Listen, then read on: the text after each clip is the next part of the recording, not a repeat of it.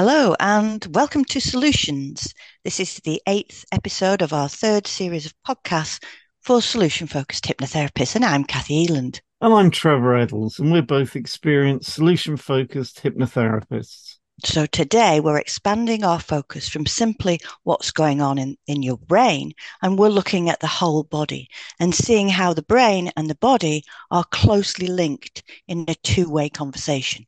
Yeah, we're going to look at what factors make people behave, feel, and even think the way they do. Now, we've all seen other people or even ourselves who are hungry. Their stomachs are empty and they get very irritable. They become hangry. That's a mind body link. We also know that when people aren't getting enough sleep, they are very likely to eat more, usually high calorie sweet things. The body is sending hunger messages because the brain isn't getting enough quality sleep. It's a brain body link that we're familiar with. Menopausal ladies, how they feel emotionally and how they act is affected by the hormones in the body. And there's baby brain that new mums get, or even postnatal depression. These are all associated with what's going on in their body. And so, what else? Let's start at the beginning. People start off the way they are because of their genes, a random mixture from both parents' genes. Yeah, we looked at genetics in our podcast last month. The second big thing that affects a person is their environment. This is the surrounding or condition in which a person lives or operates and has lived. This is called their exposome and through epigenetics affects which genes are expressed and which aren't. Yeah, a person's childhood can affect how they think and behave as an adult, and also affects their health as an adult and their life expectancy. It's also during childhood that many people's core values and beliefs are created or indoctrinated, depending on your viewpoint. Yeah. Anyway, back to our own body. Our GI tract has millions of bacteria, etc., living in it, our gut microbiome. There's a two way link between the brain and the gut. That's the gut brain axis or GBA. Our gut has to digest food, i.e., make and secrete enzymes. It has to absorb food. It has to squeeze food through itself, which is peristalsis, and it has to defeat invading bacteria. It has to ensure the cells in the lining keep the bad stuff out and let the good stuff through. It has to not be too thin a layer or too many gaps between cells. It has to produce a layer of mucus over the top of this lining. And your microbiome helps. It does use some of your food, but it also creates useful products. If you don't have a microbiome, e.g., through taking too many antibiotics, you'll not be very healthy. Yeah, what you eat affects your biome and that's important because studies have shown that gut microbes can affect behavior and even emotions like depression. A Belgian study found two kinds of microbe, uh, Coprococcus and Dialister, were missing from the microbiomes of their depressed subjects, but not from those with a high quality of life. Okay, so compounds made by the gut microbiome e.g., short chain fatty acids or SCFAs, such as butyric acid, propionic acid, and acetic acid, are able to stimulate sympathetic nerves, mucosal serotonin release, and to influence memory and the learning process. Fecal microbiota transplants can be used to influence mental health. The gut microbiome plays a facilitating role between the stress response, inflammation, and depression and anxiety. Mm, fecal transplants. Interesting. Anyway, intestinal permeability, sometimes called leaky gut, occurs with chronic low grade inflammation, which happens more often in disorders such as anxiety or depression. Yeah, it's estimated that 90% of the body's serotonin is made in the digestive tract. In fact, altered levels of gut serotonin have been linked to diseases such as irritable bowel syndrome, cardiovascular disease, and osteoporosis. Okay. Uh, stress can affect the composition of and the total amount of biome in a person's gut. The biome can be directly affected by neurons, immune cells, enterochromaffin cells, neuroendocrine cells found in the gastric glands and aid in the production of gastric acid through the release of histamine. The brain also modulates gut functions such as motility, the secretion of acids, bicarbonates, and mucus, intestinal fluid handling, and mucosal immune response. These maintain the mucus layer and biofilm where individual groups of bacteria grow. Plus, the brain may affect the biome composition and function by changing intestinal permeability, allowing bacterial antigens to penetrate the epithelium and stimulate an immune response in the mucosa or the mucous membrane. So, through the autonomic nervous system, the brain modulates immune function, which can increase epithelial permeability to bacteria, which facilitates their access to immune cells. Wow.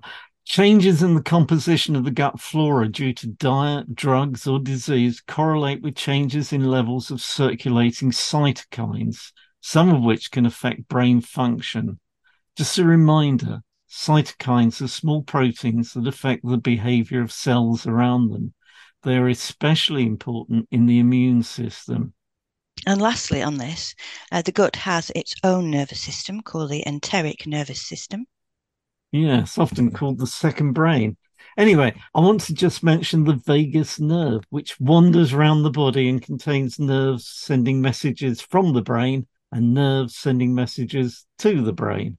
It affects how the gut behaves, trying to keep everything well, a homeostatic role.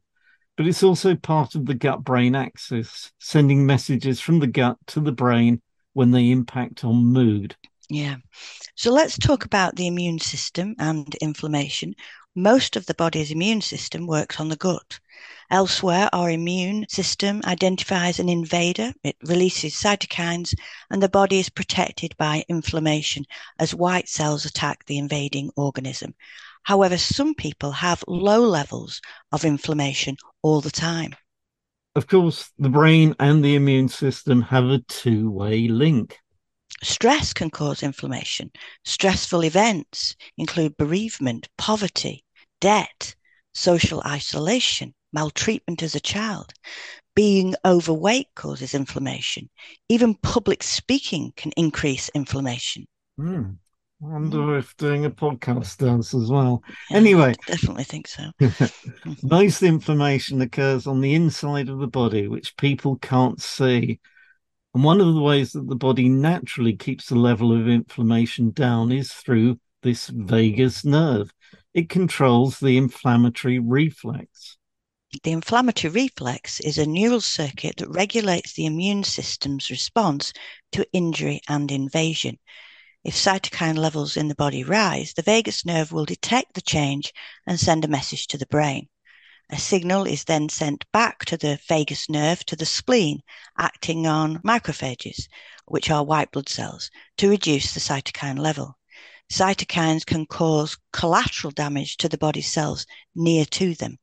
Interestingly, vagal nerve stimulation can reduce inflammation.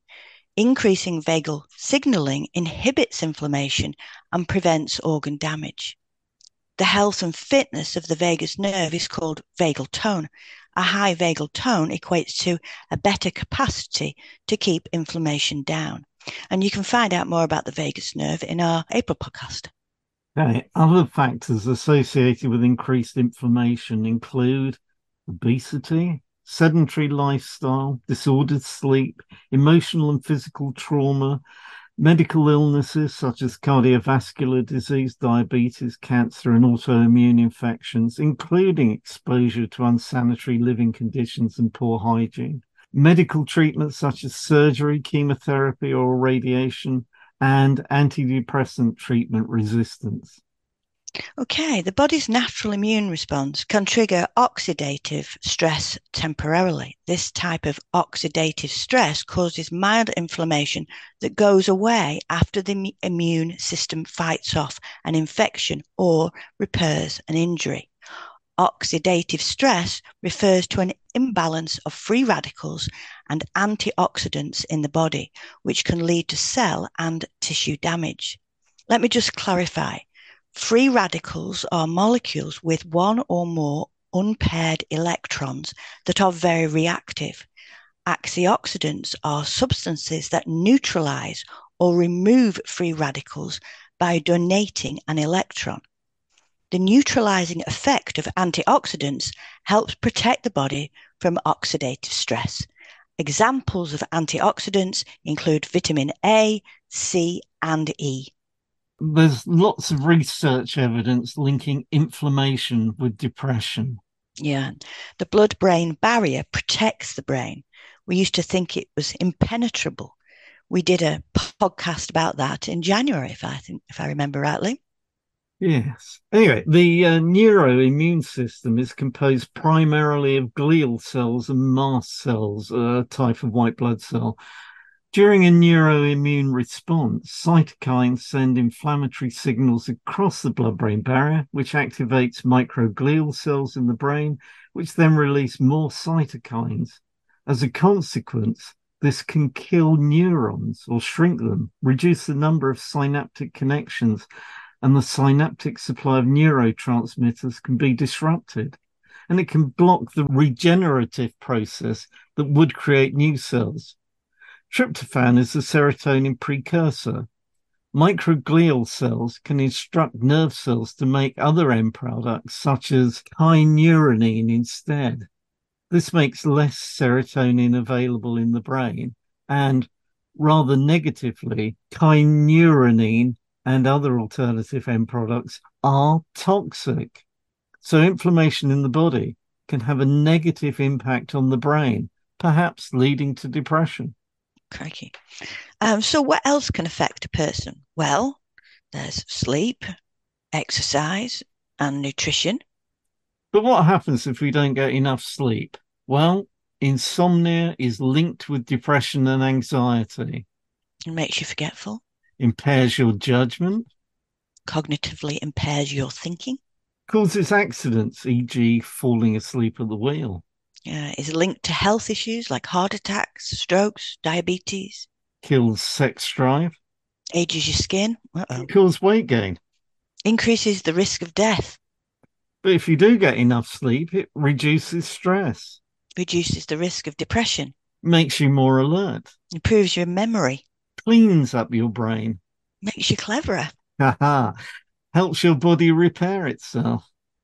Reduces inflammation keeps your heart healthy, may even prevent cancer, and may help you lose weight. Correctly. Uh, research shows there are links between insomnia and anxiety. Moving on to exercise or movement, uh, the benefits are that it creates new brain cells, neurogenesis, using BDNF, uh, brain derived neurotrophic factor. Yeah, improves your mental health and mood. Helps keep you thinking and learning improves your sleep, strengthens bones and muscles, reduces your risk of heart disease, helps you manage your blood sugar and insulin levels, increases your chances of living longer, improves your sexual health, reduces the risk of some cancers. Yeah, nutrition can help with your biome and helps your GI or gastrointestinal tract.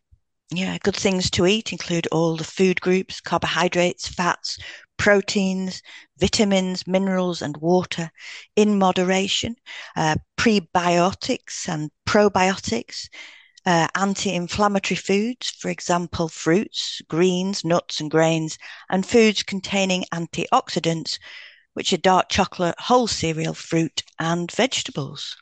Yeah, food tips for a good mood include uh, eat breakfast, stay hydrated, eat regularly, eat the right kinds of fats, uh, not trans fats, which are harder to do today, but uh, yeah, and avoid processed foods. Yeah, and all of these impact on your body and your brain, and therefore how you feel, think, and behave.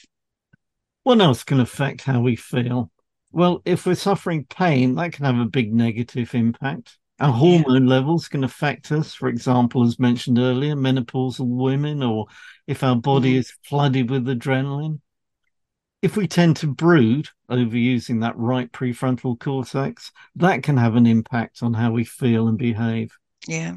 If we control our breathing, for example, 7 11 breathing or square breathing, that can have a positive impact on how we feel diaphragmatic breathing with slow exhalations stimulates the vagus nerve and slows our heart rate and reduces our blood pressure. Wow, that was quite a run through the mind body links. I find the whole subject truly satisfying and very interesting. Indeed. Um, next time, we'll be looking at helping clients deal with grief.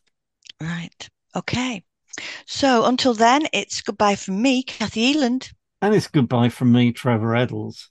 So we'll see you next time. Yeah, bye. bye.